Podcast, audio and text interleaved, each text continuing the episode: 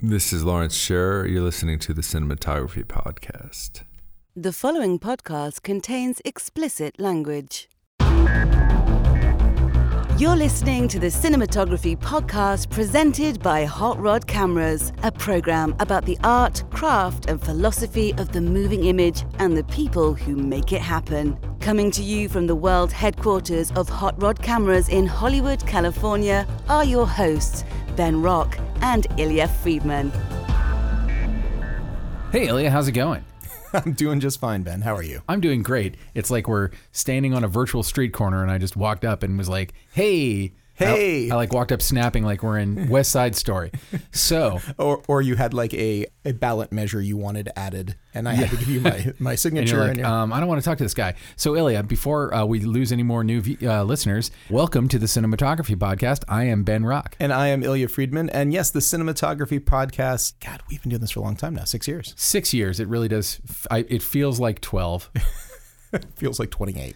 Yes. Uh, but hey, you know, I actually just want our listeners to know right now how dedicated we are to now keeping with our schedule of weekly podcasts. We are really we're diving deep into this. We are we are you know setting our alarm clocks. You just had a flat tire, but we didn't let that stop us. It's- we're uh, recording right now. Yeah, Illya's not joking. I literally had a flat tire on my way to recording, and uh, long story, you could probably see we, it on my we- Facebook. We killed an hour. Yeah. and uh, got the car going thanks to a, a Stranger. a friendly stranger who came up and changed my tire, and here we are. So And it's probably good because I was showing up uh, basically to emasculate you. I was showing up to be like, I'm the man. I'm going to change your tire right now. you got to work harder than that, Yeah, Illya. okay, crap. Okay, I was. Ah, okay, so speaking of, uh, It's like, can you edit in Premiere without taking your hands off the keyboard? Anyway, go on. no, that's that's that I totally cannot. I. I cannot do that. Eh, So I, I now I'm the one who's a mouse. So who is on the show today? today is Lawrence Sher. Awesome. So I just got the screener for Joker. Did you watch it? I no, I, I brought that up so I could mention that I did. Of course, yes, I watched. I, I, watched. I Joker. figured you must. Uh, I, I was dying to see it, and uh, you know, I'll It's throw, I'll- fantastic. I'll, throw, here's a coin going into the into the cuss cup. Clink. Having a baby has made it really hard for me to go see movies in the theater, and Joker wasn't one of the ones that I was able to, you know, make a, a big enough case for that I'm gonna go do. So I, I had to be a coward and wait for an Academy screener. you and I don't agree on movies all that often, but on this Rarely. one, Almost never, almost actually. never. But on this one, I'm gonna guess that we agree because I thought the Joker was fantastic. I thought it was really, really good. I will say this: there is a surplus of dancing that I was not prepared for. There's a lot of dancing in Your the Joker. Your biggest criticism is dancing, then then that movie is five stars. That is, you know, as, There's as a good. lot, but I just think people who haven't seen the Joker. Oh, they're not going to be. They're not going to be prepared for some some dancing. either Strap like in. It's Joaquin sin- Phoenix. It's- it's- sincere or sarcastic it's, dancing. It's not. It's not like the Rockettes come out. It's like Joaquin Phoenix he- shirtlessly dancing. but he nails it. Come on, come on. He Oh. nails it. no, no. I, I think it was an excellent movie, and I thought it had some great nods to the comic. How about the stair dancing? Uh, there was, was some great stair dancing. That was fucking great. It's, Um, so good. No, no, I really enjoyed it, but it really sets a tone and a look and a, and a, and a great feeling. So I'm really glad that we had him on because, like, look, he shot The Hangover, which is a great classic so comedy, much fun. and it and it is a fine looking film. But if you brought a really good crew with the uh, intention of making a movie that looks like that in Las Vegas to Las Vegas, you can kind of make that movie every day of the week. But the Joker is stylized to its core and not stylized in a way that like it, it's not drawing attention to the style. The style is kind of the background and, and it's it's it's in Gotham City, but it's really like New York City in 1980 and it's skanky and gross and we've all seen what it looks like and they nailed it. So we talk about. We Uh, talk by the way, about I'm not, we- I'm not saying any asshole could go make The Hangover look like The Hangover. I'm, sa- I'm I'm saying that You came really close to making it sound that way for a I'm, second. there, I'm, so- I'm just saying that The Hangover is an accurate depiction of what Vegas looks like, filmed by great people. This is like next level, amazing looking Oh, I, film. I, I, I'll give you that. Joker, it definitely feels like next level and, stuff. and he might have made a few things since The Hangover. I mean, you know, it's only been like no, no, 12 but, years. but that's but that, that's an iconic movie now too, and that, it's a it's an incredibly popular movie, and, and and people know it and love it. So we're gonna dive into Joker here in the interview, but uh, spoiler, Ben, spoiler, bum bum bum. You're gonna get to interview Lawrence Sher.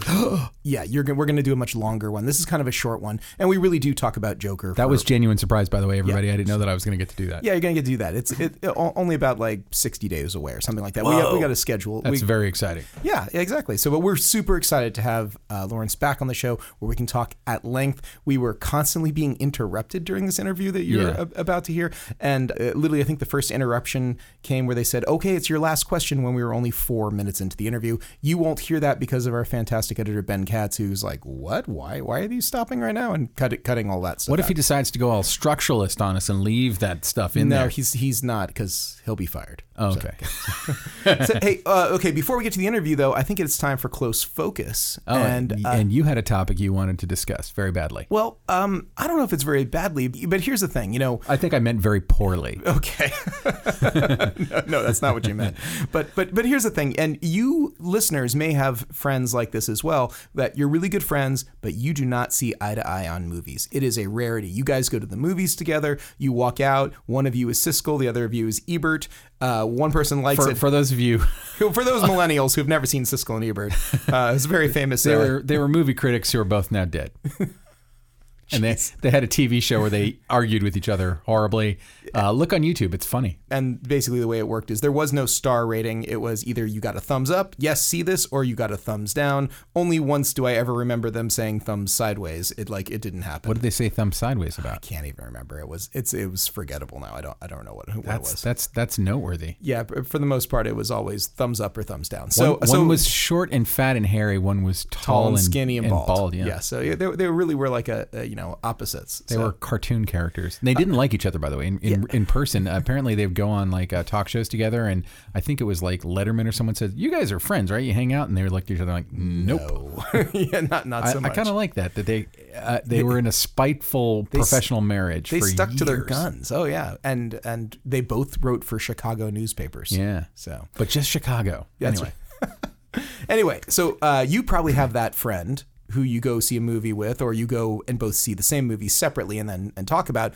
And you come away with wildly different feelings and opinions. And Ben and I have had this very respectful disagreement on on many movies over the years, and we've we've come to another one, which is um, okay. I have to preface it slightly. I was watching a critically acclaimed, very very long movie uh, just recently, and I I had to turn it off. I couldn't keep watching it, and I found Booksmart. And so watched Booksmart on, I think it was Hulu, and really, really liked Booksmart. It's the Olivia Wilde movie set in a high school. And I basically am making the contention that there haven't been very many sort of like I, I, I think that John Hughes sets the standard for the high school movie. And I think that we're kind of spoiled as children of the 80s and, you know, maybe early 90s, as some of us still in our, our teenage years. We got spoiled by fantastic, fantastic John Hughes movies and all the rest of the stuff that's come around I, am gonna since say then. I'm gonna say we got spoiled because we were white guys watching watching white, other white wa- people. watch, watching no, but like watching John Hughes movies, which were like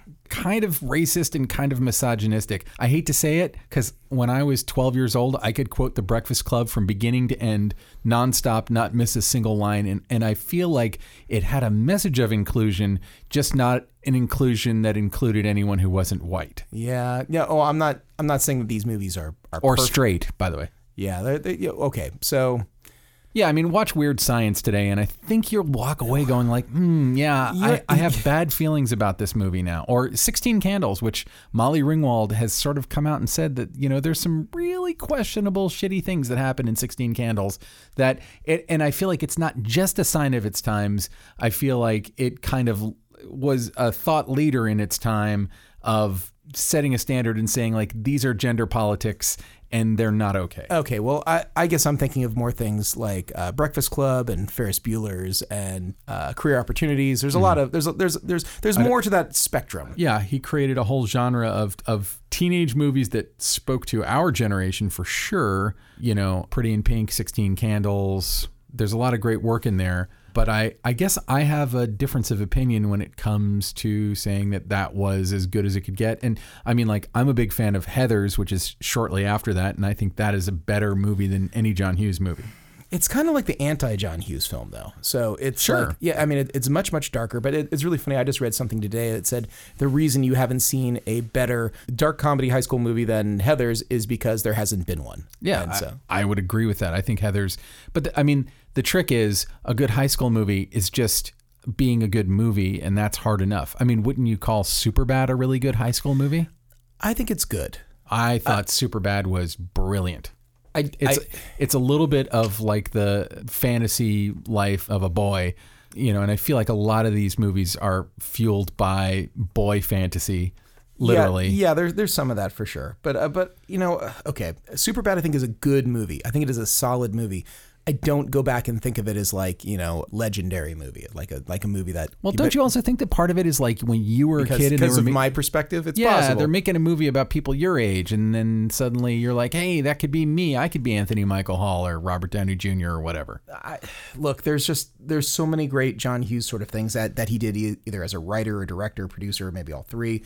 But I'm thinking of movies like you know Mr. Mom. Uh, he also did some kind of wonderful uh, trains, planes, and automobiles. He, he did a ton of stuff. Of course, then uh, Home Alone. So I think that John Hughes movies have a certain I'm, sort I'm of not like crapping on John Hughes. I Okay. just, you know, I, I think that what I think of when I think of a John Hughes movie are movies like 16 Candles, Pretty in Pink. And I think that those movies did as much to reinforce stereotypes as they did to kind of explode them. And I mean, like, watch 16 Candles and I haven't wa- seen it in a long time. I have to watch for like the Long Duk Dong scenes and you'll be was- like oh it's i mean it's a lot like mickey rooney in breakfast at tiffany's except they got an asian guy to play the asian character. the Long Duk Dong stuff is is so racist. It is pre- like it's pretty racist. It's pretty it's And pretty fucking there's, racist. There's a lot of movies in the 80s like Revenge of the Nerds, the same thing where it's Oh, like yeah, they just gloss over a rape, and this is another movie that does that. See, I did not. You know, I got to say that uh, you you bring up Sixteen Candles uh, in in your uh, straw man argument here. Of here, I say there's all these great movies.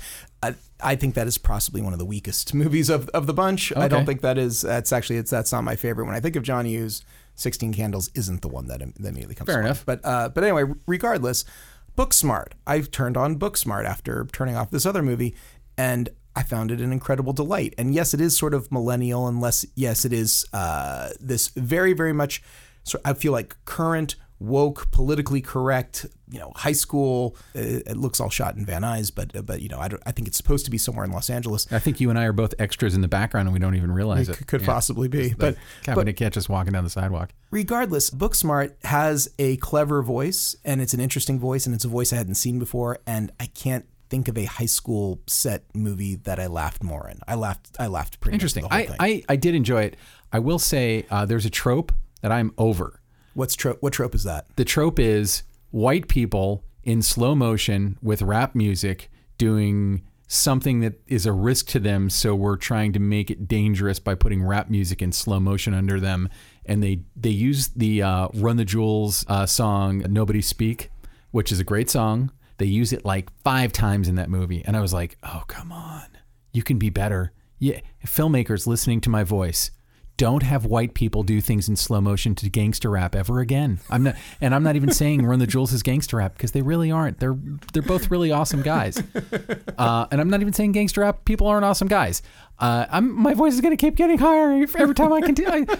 Uh, I did I did kind of I, I enjoyed uh, Booksmart a lot. My wife and I actually like made that a whole date night and we went and saw it. Okay. I did feel like the wokeness factor of it started making me feel like an angry old man because it is so internally woke as a script that mm, there's no character in high school who is mean to anyone because of their because of anything everyone is so body positive and and you know uh, inclusive and i'm like you know that is a utopia i would love to live in but it doesn't make for great drama Okay. Well, I the drama never feels particularly heavy in this movie. It feels I think it feels actually pretty light. I mean, you're not Mm-hmm. really concerned for everyone. Their their their problems are all very first world problems. you know. Correct. So there, there's nothing in this that is like uh, for me. but when they get hardcore man the, the cue up the run the jewels Anyway, Uh, but but the stuff that takes place at Lito's Pizza, which I don't want to give away things for the people who haven't listened to it, but it's like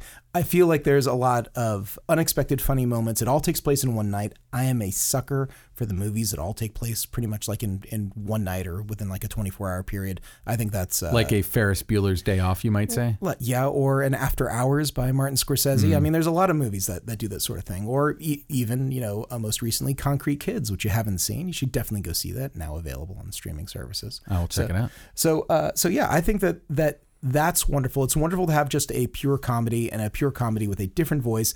And yes, you know, I I, can, I understand how uh, painful you found the wokeness, but I will tell you, I think that it's sort of a reality of the school system these days, and people, Well, and you know better than me because your kids are older, Are and- slightly older, but, you know, in that they have words and do stuff.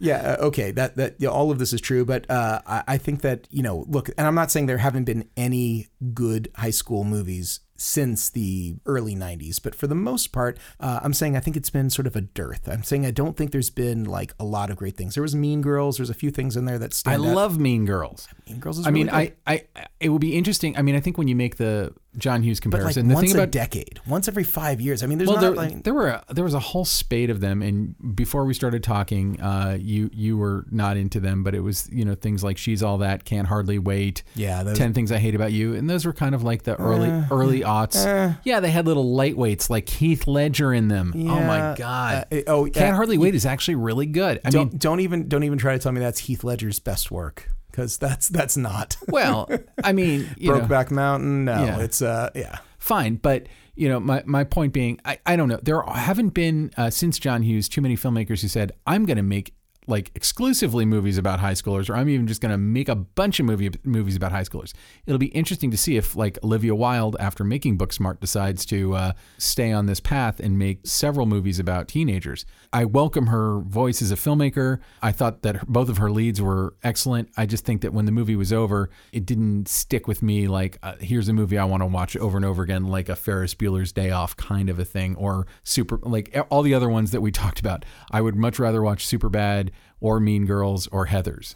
Uh, and you know, it's not John Hughes, but we also had great things like Fast Times at Ridgemont High, which was also Amy Heckerling and Cameron Yeah. Crowe. And I don't feel like that sort of genre of 80s, early 90s movie just basically doesn't exist. I would say, except for things like uh, Booksmart. Well, and I'm and I'm glad it exists for that reason. I think that the bigger indictment that comes down when we bring this up is that there there isn't a place for like probably what was then like a five million dollar movie, what today would be like a twenty million dollar movie to make. You know, if you're going to make a movie like that, like a real movie, and treat it like a job and pay everybody well, you need you know you probably need between 15 and 30 million to do it to, to make it a theatrical feature thing that people are going to go see in the movie theaters and people aren't going to see those as much in the movie theaters but i do think that you'll see a bunch of those kinds of things as series on netflix I think you're right. And actually, Netflix has started to embrace that. And I don't know how successful their sort of early forays into this have been, but sort of high school mm, light comedy, light romance sort of probably that's where you're going to find the high school audience anyway is going to be wanting to watch it more on a netflix kind of a platform than wanting to go see it in a movie theater where they would probably instead prefer to go see something like a new avengers movie which there won't be one for a while um, I, I was racking my brain trying to think of sort of like a, a high school set movie that uh, that I enjoyed as much as uh, Booksmart in the last ten years, and the closest thing I think I could come to I don't remember what year Superbad was, but I think it was even before. But I was going to say Easy A might have been the last thing I i saw. I thought that- easy a was excellent yeah Yeah, that was 2010. So so that's nine years. I just don't think we make a lot of movies about high schoolers at the moment. Oh, I think we I think we do. I just don't think you and I they, they, they resonate or on on our radar. I'm pretty sure that for all the people in high school right now watching high, high school stuff. Well, I, I don't know. Maybe um maybe they did get usurped by the uh, I just don't think- Divergence and the Yeah, I mean, I, I, I, yeah, and- yeah, so- exactly. You, you get stuff like Maze Runner. I mean, I think they're making stuff for that God. audience, Yeah. but I don't think they're making stuff that's exactly calibrated the way that the way that John Hughes was writing movies. And and I'll give him credit for this is that he was treating his characters as fully formed people, not as kids. caricatures. Yeah. And I feel like that's something Booksmart does I, I feel like it goes almost too far in the opposite direction. Agreed. Of, of, of making them. We probably could have used more caricature. yeah, yeah, yeah, yeah. It- yeah. I mean, that I was waiting for. I was waiting for them to be for someone to be shallow or petty or or No, they're, they're or like everyone I knew in high school. Anyway, Well, anyway, okay. So, uh, listeners, if you if there is a high school movie that we have neglected here that you think is really uh, great art that we should be paying attention to in, in any sort of uh, subgenre of of high school set stuff, uh, let us know. Send us a message on one of the social things and tell us how we were wrong or right Yeah. or something else. come at me about John Hughes. Anyway, Fight me. Yeah. All right. Let's let's roll right into the interview with uh, Lawrence Sher, and then we'll be back with more fun stuff. all right. The Cinematography Podcast interview. Lawrence Sher, thank you so much for coming on the Cinematography Podcast. Yeah, hey, listen, I'm uh, my pleasure. I'm happy to be here. You made a little tiny movie called Joker. Yeah. and, and, you know, I, I'm only kind of kidding that it's a, a little tiny movie because it feels like a little tiny movie, even though you have every toy under the sun and you have Joaquin Phoenix and this, all of the crew and everything behind it. I, I got to give you some of the credit for the feel of making this feel so intimate and making it feel more like a small movie. How, how do you take a gigantic blockbuster type of movie like this and help it feel um, I don't want to say claustrophobic, but feel like it's like it's more of a small story. It's a story that is that, that's personal. Yeah, I mean, I think it first and foremost came from Todd and Scott's script, which was really, in its essence, a character study. And I think for us, we definitely understood that we were making a movie that had the IP of some, like a very important piece of IP, right? And a character and a, an infamous um, villain in, in comic book lore.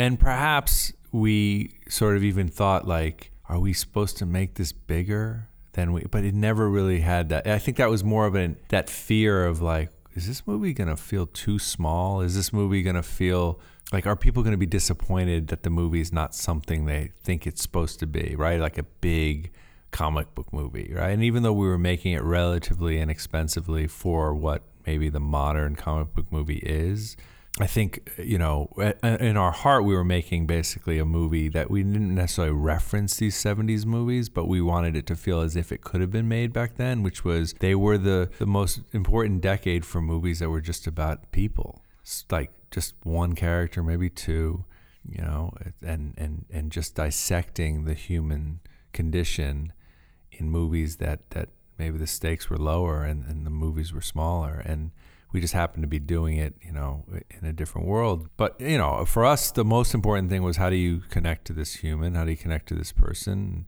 Arthur Fleck, and tell his story, and then watch the sort of transition that he's making into like a future version of himself, which is like the person we come to know, and then hope that that people won't be disappointed when it comes out, and thankfully they weren't. N- not at all. Uh, I, I, watched it yesterday, and uh, I think you know kudos to you because I think you achieved all that you you set out for, and it very much does feel exactly like you're saying, and I, am sure the script has a lot to do with it, but I don't think it feels too small. It, this wasn't an indie film, I mean, by by any stretch of the, the means, but uh, it really does feel intimate, and you feel like you get to really understand the Arthur Fleck character, and you really get to you know see his descent, which is which Yeah. is wonderful. Tell me about where does the inspiration for a movie like this come from, from from your perspective, from your your lighting and framing and your design? And uh, did I hear correctly? It was a it was a large format movie of, of some sort. You captured it large format because uh, usually when people think large formats, they think um, big epic sort of stuff. But you kept large format in this really personal space. So. If you, if you don't mind, tell us a little bit about your your thought process on where the inspiration comes for all of these things, these elements. Yeah, I think it was something that both Todd and I came together was this idea that I've always thought of large format photography much like portrait photography and stills, which is you're using slightly larger lenses but with the field of view of a, of a wider lens in another format. And the idea that one, it provides some separation because of the shallower depth of field, but the fact that you're physically closer to the actor that has an intimacy. And so we could use large format to help with the intimacy, right? It was like actually not thinking of like the traditional Lawrence of Arabia large format, that idea of like a huge, like um, epic, uh, you know, big wides and all those things, although we definitely wanted those. But how could we use it to, to actually draw us further into the mind of this person? And, and so that's how we used it was like, oh, let's make, it'll actually help with the intimacy. um, and I think it I think it did for sure. Uh, I, I, think so too. Uh, what about uh, lighting and, and, framing for inspiration? Like, uh, did you did you reference uh, paintings or uh, what a lookbook? Did you create something? What is your where does your process go to, to figure out how you want this this movie to look? Yeah, I I reference a lot of movie stills, and I referenced I actually created this website called ShotDeck, which is like a image database specifically for that. And so plug shot deck, absolutely you know. Yeah so it, it's literally it was because i wanted it to exist which was a way to sort of have a, um, a catalog of imagery that you could use to sort of build the look and the tone and the feel of the movie and help have those conversations with the director and production designers and all that. So for this movie you know there was a lot of things. There was a little bit of like a, a bit of fractured framing never the camera at eye level. Um, particularly early in the movie there's just like something off about the framing and just a little bit askew and, and just to like just key into the fact that and be a little more aggressive frankly compositionally than maybe we've had chances to be in some of our previous movies because we had so much time just spending the, the movie spending with one character that we could paint I think a little bit more of, uh, of of image like make very engaging still images. And to some extent if I was tying anything into the comic book genre of sorts, it was more towards like a graphic novel, which was every, you know, graphic novels, the image is the most important thing, right? There are words, but you're really kind of like flipping through images that tell the story. And those images happen to be stills.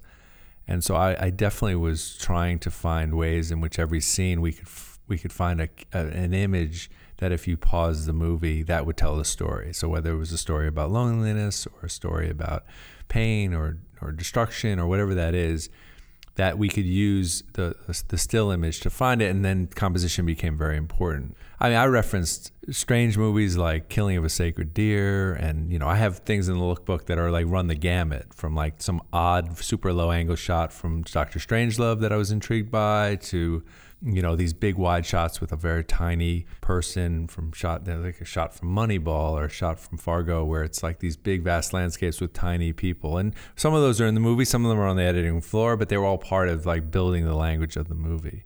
Uh, they, they definitely are. And there's there's one push-in scene I, I recall I believe in his apartment where you just end up towards the end of it catching a piece of the kitchen which is all lit up. And i remember thinking to myself whoa that was really like disconcerting. Like i expected like someone else to like appear there or something. Yeah. and like and I, I kind of felt like uh, one totally intentional and two very effective. I, do you know the shot i'm talking about? of course i know so. it very well. Yeah it was a b camera um, on a dolly. And and you know one of the things that we did that's a set that we built on stage at Steiner in New York. And Mark Friedberg who's an amazing production designer and I would have conversations about how to literally design the set to create frames within a frame be able to pull the camera back. So we actually put the hallway very specifically there so that we could get far enough back to make to either frame it statically or make a camera move like that. And the kitchen and the way the doorway to the kitchen led in once you cut through the first frame, it opened your field of view up to the second, which was the kitchen. And that's where, like, that color contrast that I'm certainly interested in and the cyan, because you're in a space where he's uh, just under the tungsten bulb, which he's going to sit and write his journal notes in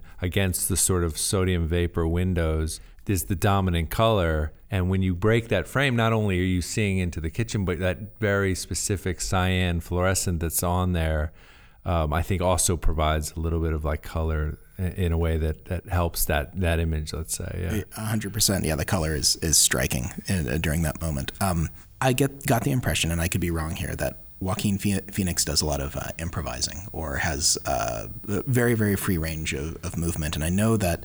And you can you can tell me that I'm, I'm completely off here, and it's very rehearsed and meticulous and everything else. But I know how challenging that can be from a cinematographer's job when an actor has free reign and can move anywhere, and you have to follow, and you have to be, be ready, and you have to have a wonderful focus puller and camera team and everything else.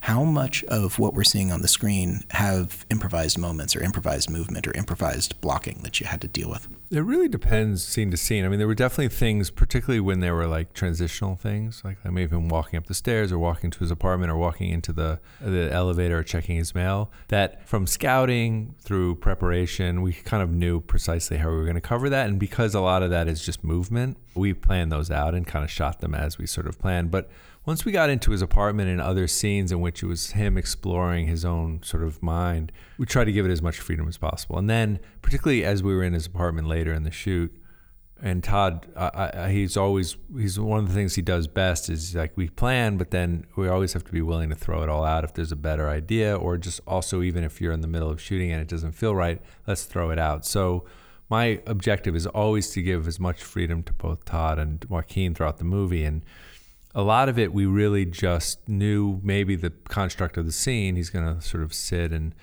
I guess we know he's going to sort of be looking at the gun, and eventually he's going to shoot it, and it's going to hit the wall, and there's going to be a hole in the wall because that was part of the script, and but that was kind of all we knew. And then me and my A operator would both basically grab a camera, and we would discuss about where his camera would be, and then I would basically find another position that wouldn't photograph him, and then we would never rehearse. We would just start on take one, just watch Joaquin and and the discovery was really the fun part. So like even what's in the movie when he stands up and he does that whole conversation about like you're a really good dancer. And he's like I know. You know who's not? And he shoot that I had no idea right? So that's not in the script. That's just Joaquin. And and even how long he's going to inspect the gun and what's he going to do with it we just have no idea. And that that kind of thing presented itself all throughout the movie whether it was dancing in the bathroom after he's killed the Wall Street guys or yeah, spoilers. Sorry. Uh, I, am going to guess, uh, and I could be wrong on this, but the uh, wetting of the brush on his tongue. All of that, right? Yeah. That's never something that yeah. nobody. I mean, that's happening in real time, right? We know he's like, okay, we're going to shoot a scene in which he's preparing to put his makeup on before Randall shows up, right? So all of those things, we're watching it and discovering it for the absolute first time, like crawling in the refrigerator, and like, no, I had no idea he was going to do that. I got to give you some props too. A lot of times when DPs decide that they are going to create different looks throughout a movie for different times, or um, let's say fantasies or delusions, or uh, you know television sets or whatever it is. They have such wildly different looks that it almost doesn't feel like the same movie. Your work on Joker in particular I never forgot that I was seeing your world. Your world was created in all of those different looks and pieces and color palettes that you have throughout that it feels extremely cohesive. Uh, I, am sure you, you probably want to give some some credit to your your colorist and the people that you work with, but the design and all of that, I know that comes through the production design. It comes from through, from you.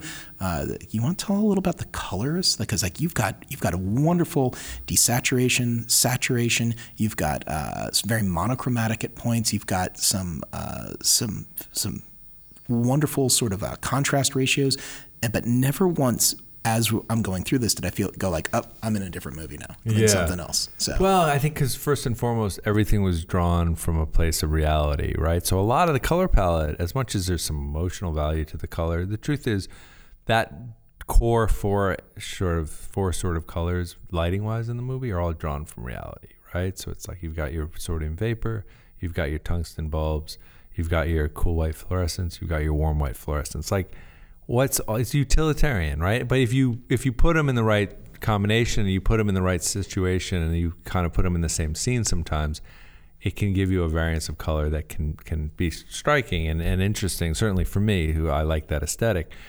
But you know, a large part does go to besides Todd, of course, which he, he governs everything, but Mark Friedberg, the production designer, Mark Bridges, the costume designer, combination of the three of us, we were constantly either looking at colors, looking at palettes, testing things in pre-production to maintain a consistency of that, right? That consistency was, of course, a, a key component because you never want it to feel like a bunch of different movies all put together, even though we're lo- using a lot of different styles, you know? So, so, in the time we've got left here, tell me a little bit about how how it feels to see this movie with an audience and to gauge their reactions and to gauge their their feedback. Because I, I assume, did you do some of that last night? Did you? Uh, I you watched. Uh, I get a little nervous now when I watch it. I've seen it obviously a lot of times. I watched. I always. I always watch the beginning, uh, like first twenty minutes, and then I. I love basically from right after Murray Franklin when he's like, just remember, folks, that's life. Through like in the uh, in the white room, like that music cue driving through the chaos that he's created, and the car crash, and then standing on top of the cop car all the way through the end in the Arkham. That was thrilling the first time I saw it because I had seen the cut. Besides obviously making the movie, I'd seen a very early cut that Todd did, and I gave him some notes, and and and then I went away and and and probably didn't see anything for two months. And the next time I saw it was actually in a room with like 400 Warner executives, like the world distribution guys came to watch the movie. And I just remember, honestly, I was just an audience member. And I remember turning to my wife because she hadn't seen it. She'd seen dailies, of course, with me. But I was like, "Is this working for you?" And she goes, "It's amazing." And I went, "I know, because I think this is amazing." All right, and then like I actually do feel thrilled. You know, the movie. One of the things Todd did brilliantly in the movie is he really paced the movie in a beautiful way, where it's like this slow ramp up. To, like I always say, it's like boiling water, right? And when he stands on the car and does that sort of blood smile, it's exhilarating and and and I had that impact like I hope audiences members but I was just an audience member like feeling literally like thrilled like this operatic sort of crescendo of a, of a moment that just has as much impact for me that I think has just for somebody who's never you know seen a frame and then in subsequent screenings I had another reaction at that same time where I suddenly felt this like really palpable sense that maybe we actually had made a comic book movie even if we didn't set out to make one because I literally sat and went, "Oh my god, this city is fucked." Like this city is this chaos is now running the city and that little kid in that alley better grow up soon because they're screwed until he becomes like whatever and old enough to make a decision to do his transformation and become Batman. So suddenly I was like, oh, maybe this is a comic book movie. And I was like, all right, good. You know, we didn't set out to do it, but maybe we actually made one. Uh, you, you, absolutely did make one because there's a lot of different types of comic books, and uh, th- this is very much sort of dealing in those those themes. Well, uh, Lawrence Sher, thank you so much for being on the show. It was really great, great having you. Thanks for having me. I appreciate it. We'll, we'll have to do this again. Yeah, sometime. we'll do it again longer for sure. All right, so that was Lawrence Sher. Lawrence, thank you so much for being on the show. That was so much fun. And we are looking forward to doing the much longer one. The much will... longer. We'll get you right here in the hot seat. you be prepared, Ben. You got lots of you got lots of questions. I'll, to, uh... I'll ask you the same. It will not be the same thing. It won't be just like you know. It'll be deeper. It'll be more. You know. Yeah. Yeah. It'll be yeah. More. Yeah. Yeah, I'll get into the into the gizzard. Anyway. All right. So hey, it's time to pay the bills. Let's pay that bill. Who's Bill? We're gonna we're, uh, we're gonna pay our bills. Yeah, nice. our hosting fees, all of our you know our our, our expenses, all, all of our overheads, our expense account. This there. this office don't come cheap. Look, my Lamborghini isn't gonna pay for itself. anyway, you, you, meant your your Kia with the flat tire? yes, so. the Kia with the flat tire outside on the donut. I, am glad that uh, I'm glad we we clarified that, lest our listeners think that you are driving around in the Lambo. Nope, 2016 Kia Soul, everybody. That's that's how I roll. 2016. All right. Well done. Hey, okay, so uh, we got to pay the bills courtesy of Aputure. Aputure, uh, makers of fine LED lighting products. I want to talk about one of their sort of lesser known uh, gizmos this week, which is their lantern attachment. The lantern attachment you know, sometimes when you are lighting something, you just need a big soft source and 360 degrees of light. You need everything. A, a, a Chinese lantern, if you will. Yes. Like ex- a paper lantern. Maybe yes. is, is, is, the more proper way to refer to them today. That That is the. Uh, you know popular, what I would do? I would yeah. go to IKEA and I'd get. Uh, you know, a big old paper lantern for like four bucks and a, an incandescent bulb, and it was always a, a hassle to lug it around and set it up. So, it, so it, it, no, it was not a hassle and it, to set it up. What the incandescent bulb and that paper lantern didn't get right is uh, some weird shadows because of that wire on the inside that yeah. was wrapped around, sort of the weird hot I was, spot I was queuing right you below. up t- to tell me why this is better. That's what I was. Also, your 60 watt bulb did not give you very much light, and yeah. if you did go out and buy one of the photo floods to try to do the same sort of thing, it lasted eight hours, and then.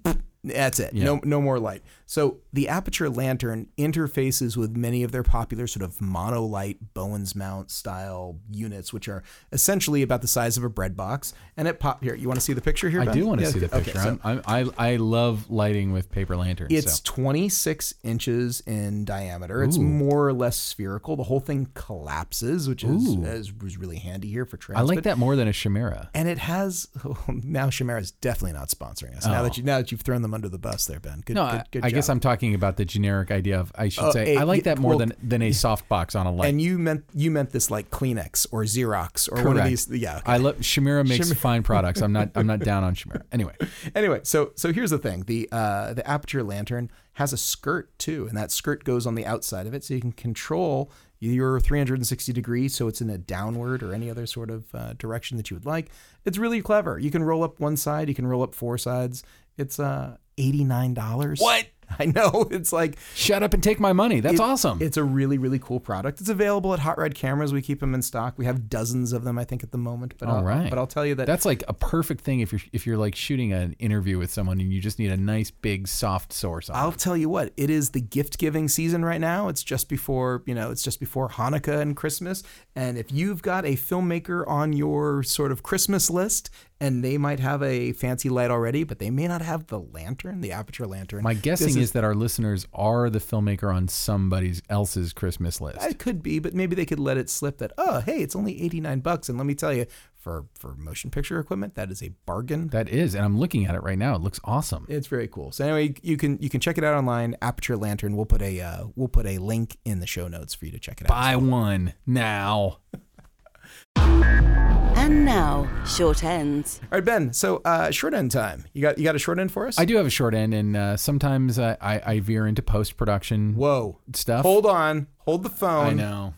It's a cinematography podcast. It's not the. Yeah, yeah, it's Post-production podcast. post production podcast. All right. go- Um, but what, I want to talk about a tool that saved my ass this week. what was that? Mocha Pro.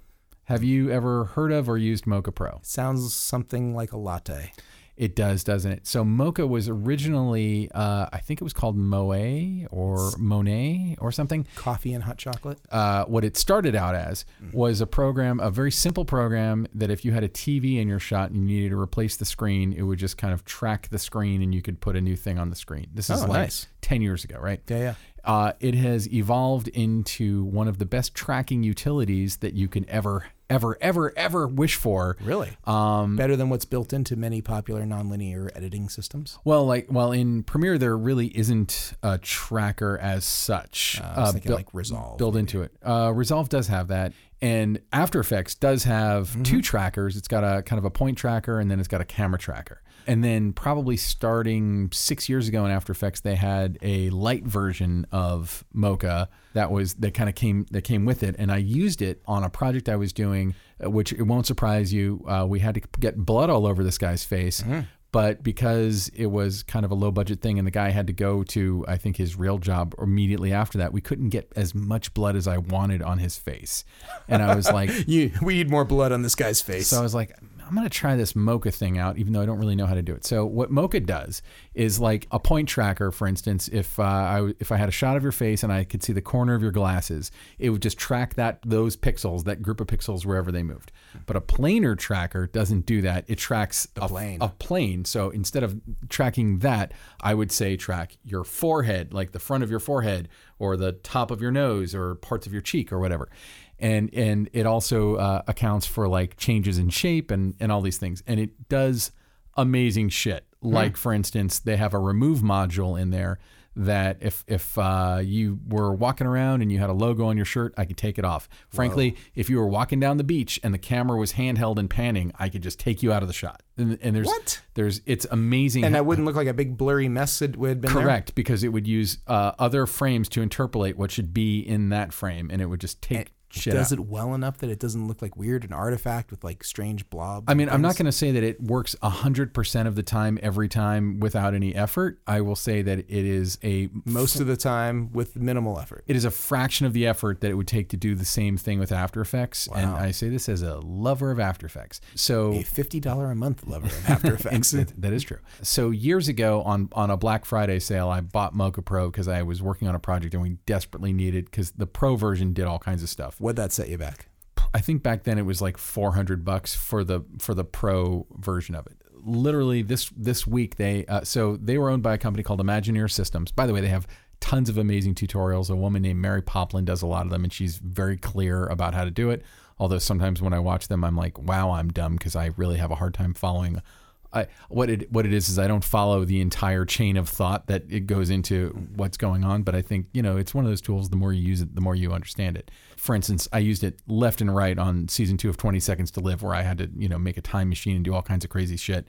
I, I, I it was the most efficient and fastest way to track stuff and then get it back into into After Effects and know that I had a rock rock solid track. But anyway, they had So, so you're saying Mary Poplin made you feel dumb when you were watching the uh, the tutorials? Did she also speak like a British nanny? Did she? no, no, she's not Mary Poppins. She didn't make me feel dumb. Okay. I'm dumb. oh, okay. So, glad, glad we got this clear now. Yeah, no, Okay, I was just You, feel- how I many times did I watch this tutorial? I was how many times? I was feeling accurately about myself. Okay. So, um, no, uh, but uh, anyway, so I just upgraded because they had another Black Friday thing, and, and I was like, "What's going on in Pro?" So in in the intervening years, they were sold from Imagineer Systems to Boris FX. Oh. Boris FX has been around since Forever, since yeah. I can remember. I remember them in the '90s. Oh yeah. And uh, Boris FX has some great stuff. I don't have any of their uh, collection, so I can't really speak to that. Uh, but I upgraded. But you have Mocha. I do have Mocha, and they uh, they recently made it so to bring it back to what you were saying, it now runs in Premiere, so you can do tracking, and that means you can do uh, levels of stabilization, image stabilization, and and other things that it, it's it's a shocking amount that you can do with Mocha Pro to paint out logos you don't want, to take elements out that you don't want, to add elements in that you want uh, roto if you need to roto stuff out. And one of the new things that it does is like, let's say you have a panning shot, and they they show how they do this. Uh, it can create a clean plate out of your panning shot as a still image at the resolution of however wide your pan is. So if you're shooting Wow. in 4K but you pan from left to right, it's it's going to be like 40K. Yeah, it's going to be like yeah, exactly. It's going to be 12,000 pixels uh, wide. All right, Ben. So I think you you just del- delved into post, went down the rabbit hole of Mocha. We lost about fifty eight percent of our, our our listeners.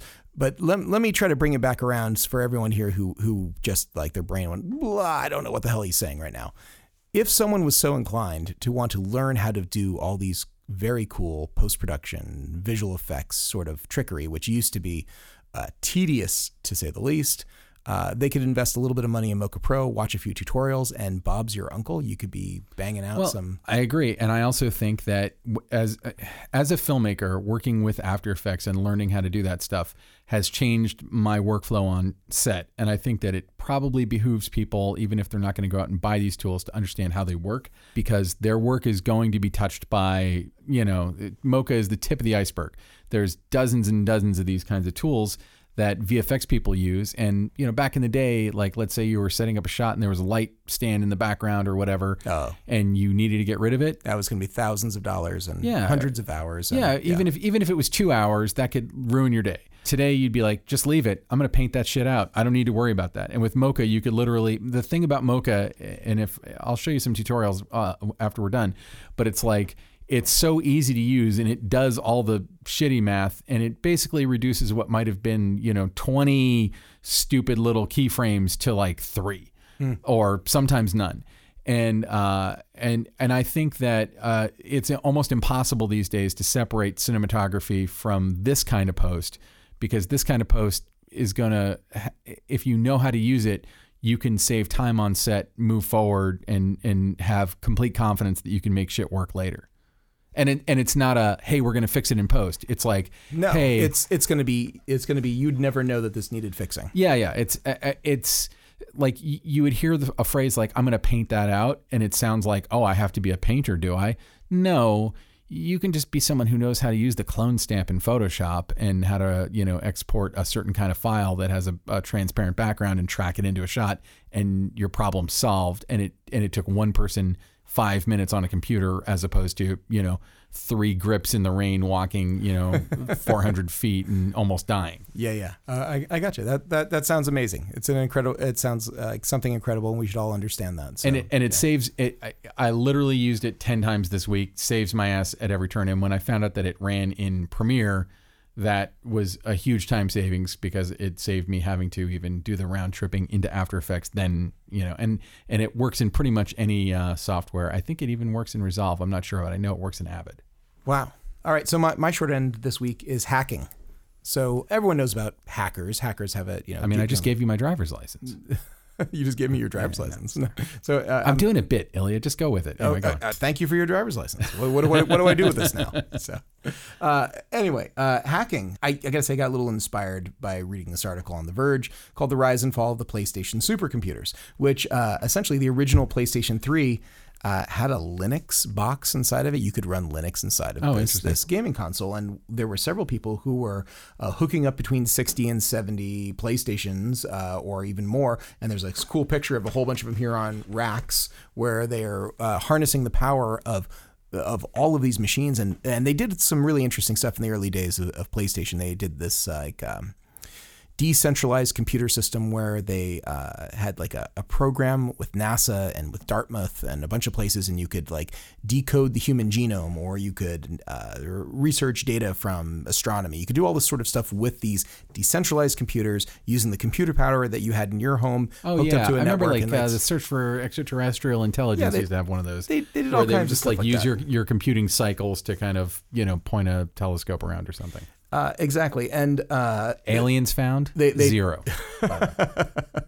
they, they talk about a particular story that they hooked up 1,700 of these computers. So you're not talking about hackers who like steal your email and No, but it's it's hacking in a clever way to make something do what it was never necessarily intended to do or finding new uses. And I think it's very interesting how some of the largest companies out there uh, have very much tried to discourage hacking, the hacking of uh, whatever their technology is, their products, and others don't really seem to care. They, uh, I won't say necessarily encourage it, but um, they seem to be maybe uh, neutral about it or laissez-faire. And so if someone does something to it to increase their performance, and that's kind of how this company got started. Is we actually started off by hacking cameras, uh, either in uh, software. You're talking or about hot rod cameras. Hot rod cameras. This is how my my company, the company that sponsors this podcast and puts this on, is how we got started. Started was hacking, making a camera perform beyond the original specifications from the manufacturer. And Yeah. s- some people were cool with it, some were less than cool with it. But uh, regardless, this sort of thing continues to go on today, and there are all kinds of interesting hacking products. I know the Maker Faire is this weekend in uh, Los Angeles. I'm going to go down and check this out and see all the different sort of things that are going on. But if you want a good example of basically something that was not intended really to have this sort of extra functionality that got turned into a whole bunch of other things, check out this article on The Verge about the rise and fall of the PlayStation supercomputer. and it fell. Like you can't do it now. Uh, they stopped making it and they removed Linux from subsequent PlayStations. So how does, how does that?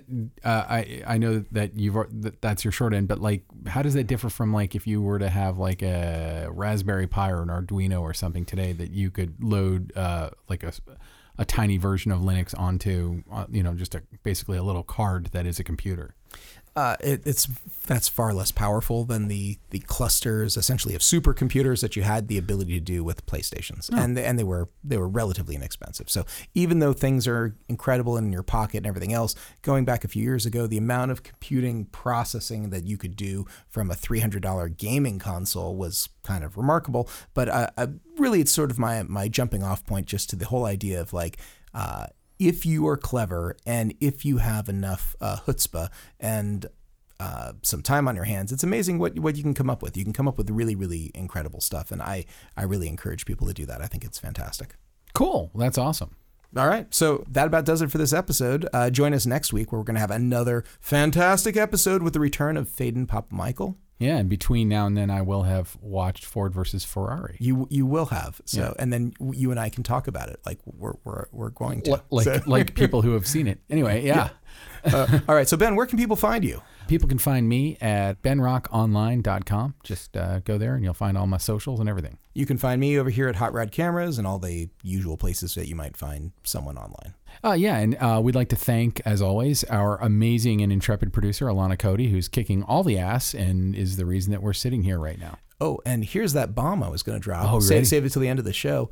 Kay Zalatrachi listened to us. Which episode? I don't know, but he heard us making fun of him. And then what did he say? He said, "Yeah, it's deserved." Yeah, he, he completely acknowledged that it was it was well deserved, and he understood that it was in it was in good good humor. I didn't ask him which one he listened to, but Hot Rod Cameras had our uh, holiday party last night. Ben Katz was here, Kay Zalatrachi were here. They'd never met in person, so I introduced them, and then I was like, Why would they meet? Because Case is completely unaware that Ben Katz is a person. That- that's right, He doesn't he- listen to the podcast. That's right. He's never heard a single thank you to him. Say no. He had he had no idea. And then so Ben Katz was put in the awkward position of explaining how he edits and uses all his music all the time in order to make this show that you're listening to right right this second. So, Wow. So uh, so Kay's acknowledged acknowledge that yes, he has hasn't been good listening to our show, but he did listen to it and he listened to us making fun of him. So Okay, so it was a recent episode. He wasn't must- like it- it, wasn't like I'm going to start at the beginning. Let's let's he did not go, back. Jason Wingrove. Yeah, he did not go 48, 50 hours worth of uh, stuff right here. 72 hours, however many hours. I'm sure that I'm sure that the interviews on those are great. Like if we were to go back and listen to them, the people were long. the people are great, but like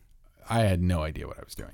Anyway, Well, you you've learned. yeah, listen, And- you and- only learn how to do this by And doing I didn't even do any interviews back then. It, you know, now I've you know. Yeah, I've now you're it, doing like ha- half or more. eh, 44% or something. No, but who's counting? Forty-three point seven percent. But anyway, hey, uh, this one was mine, and the next one's mine too. So, uh, so yeah, in your face there, Ben. All right, who else? That's what you get for procreating. Yeah, how dare you? Now making me do more work. uh, okay, so uh, thank you, Ben Katz. Uh, As, as always, Ben, uh, thank you, and uh, I hope Case was was gentle. uh, and now I have to be uh, actually actually have to say thank you, Kay Zalatrachi, for for the music and listening to the show. And you may have actually listened to this episode, maybe, but he's and probably, and he would have a lot to say about the hacker stuff. By the way, I'm sure he would. Actually, that was sort of inspired by it. But you know, I think we should have K's on the show one of these days. totally. Yeah, but he's never going to hear that. Well, maybe he will now since he listened to the show. We should totally have him on the show. I, think- think, I I think think, that that's. fun. I mean, like, uh, why haven't we had K's on the show already? because he doesn't listen. But now, now he listens. Most so. of our guests have never listened to the show. But he, they, most of our guests did not provide the music for the show. that's true. That's true. Uh, okay. Do I forget anyone? Anyone else we need to thank? No, I think we're good. All right, then let's uh, let's let's stop this and go home. All right, sleepy time. This has been the Cinematography Podcast, presented by Hot Rod Cameras. Find your next camera, lens, or accessory on the web at hotrodcameras.com. Don't forget to subscribe to our show on iTunes and connect with us on Facebook and Twitter. Thanks for listening.